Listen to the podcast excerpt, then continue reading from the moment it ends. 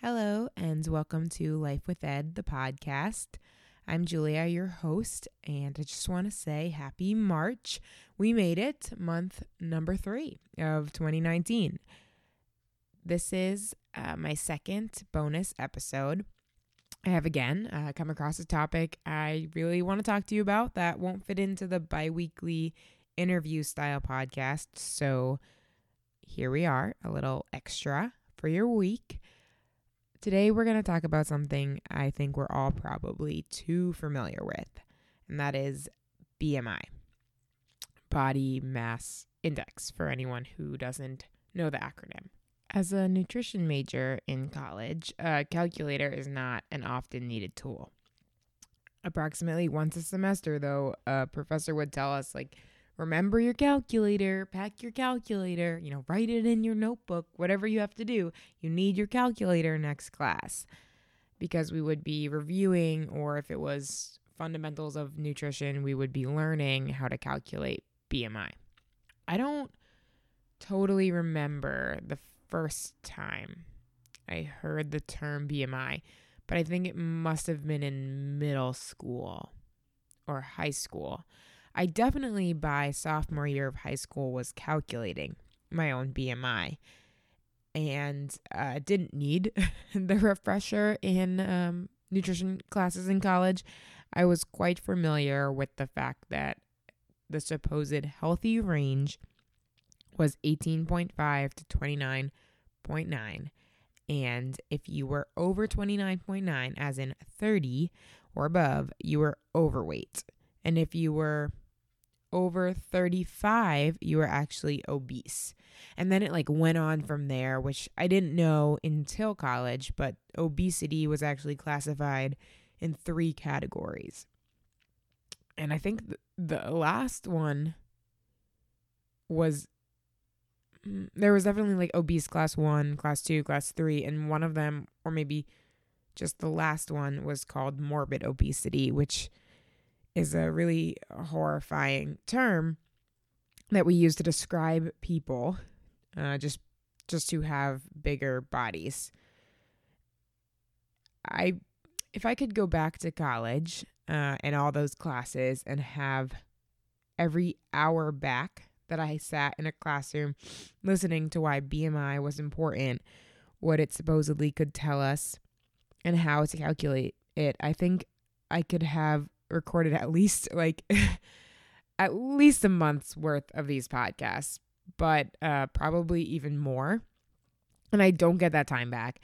I also don't get any of the time back I spent calculating patients' BMIs in my internship last year.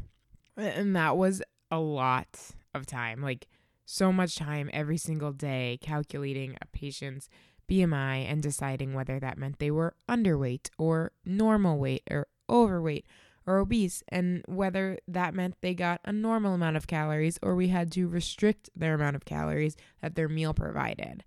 With all I've learned and come to realize since that time during my internship, it kind of makes me sad that so much effort every day is put into carefully deciding how many calories a patient in a hospital gets when we don't even really know if they're eating that.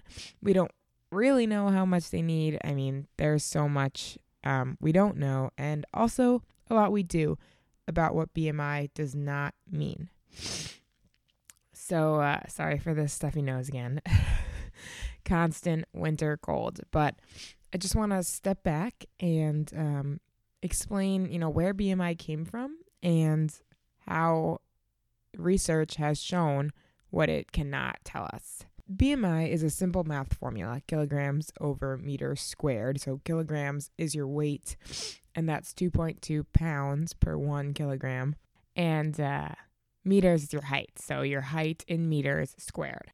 This math formula was developed in the 1830s by Lambert Adolphe Jacques. This math formula was developed in the 1830s by Lambert Adolphe Jacques Quetelet. He's got a lot of names.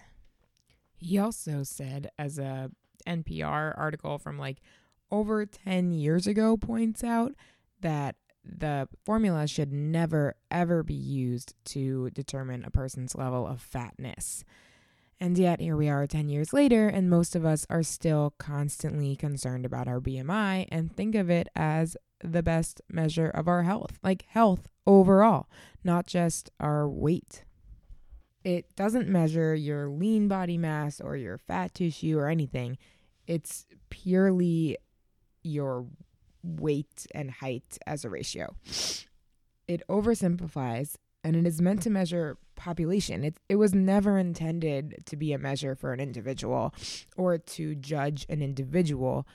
The purpose was to look at populations as a whole and a statistical measure to see, you know, how our population's size changing and and it can correlate with health but it is not a good or by no by any means the best indicator of health. And and yet that's what so many of us uh, think of it as.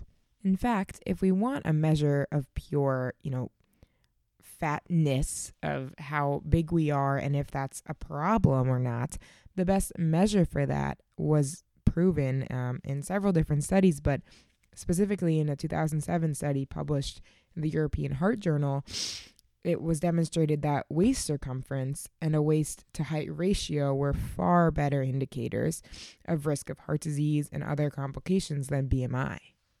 The most baffling thing to me about the fact that we use BMI to determine if someone is, you know, fat or overweight or obese or not is that it has no bearing on on their fat content. Um, like I think of it as like the square rectangle thing we talk about in elementary school all the time. A square is a rectangle. So if you know something's a square, you know it's a rectangle. But if a rectangle exists, you do not know it is a square. You can't assume every rectangle is a square. And the same goes for BMI if you have a BMI of 30, it it doesn't mean you are fat, whereas or have too much fat. If you have too much fat though, you likely will have a high BMI.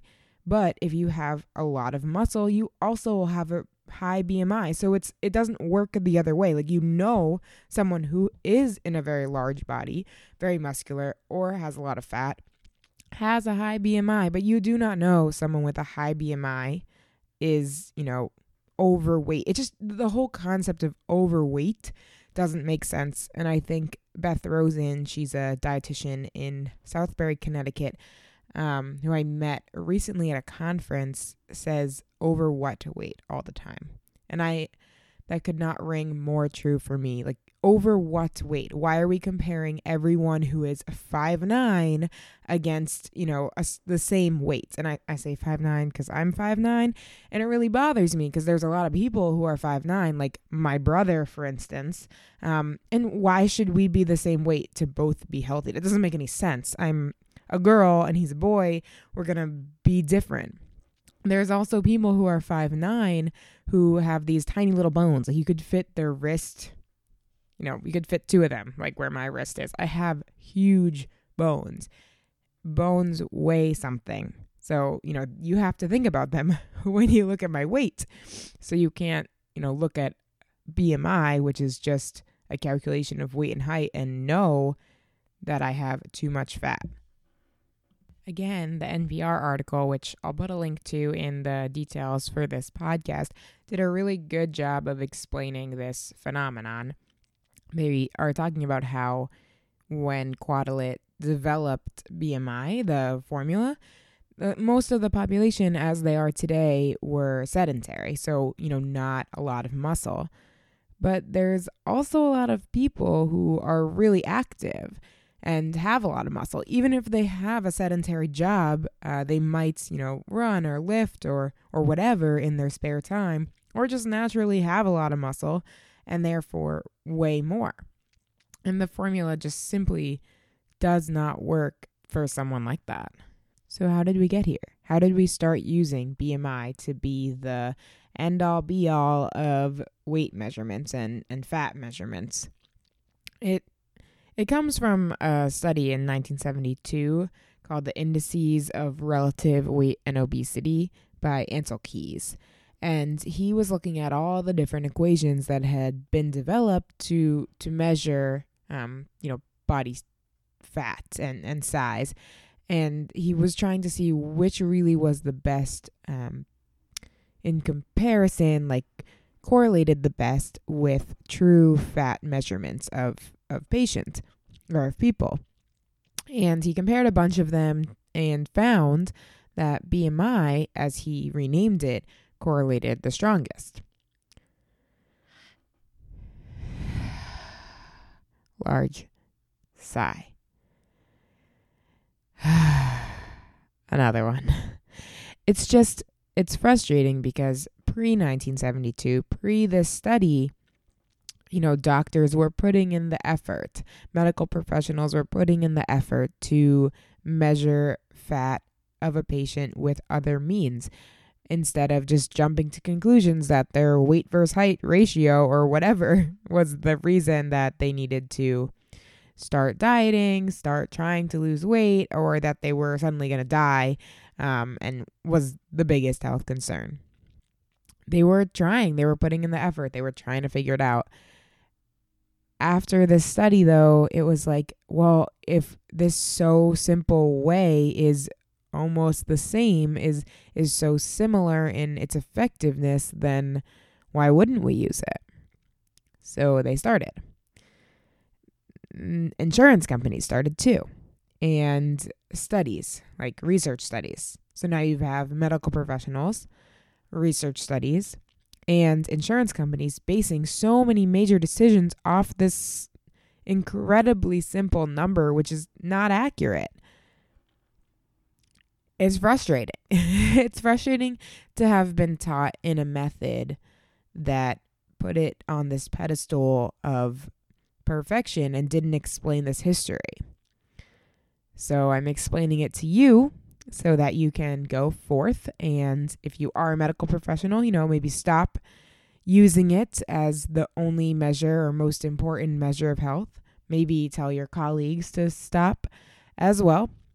And if you're just a regular person, you know, next time you go to the doctors and they're like, well, your BMI is blah, blah, blah, just say, well, are there any other indicators that my, you know, heart is at risk or whatever organ or body system they're worried about is at risk? If there are, okay, take some actions.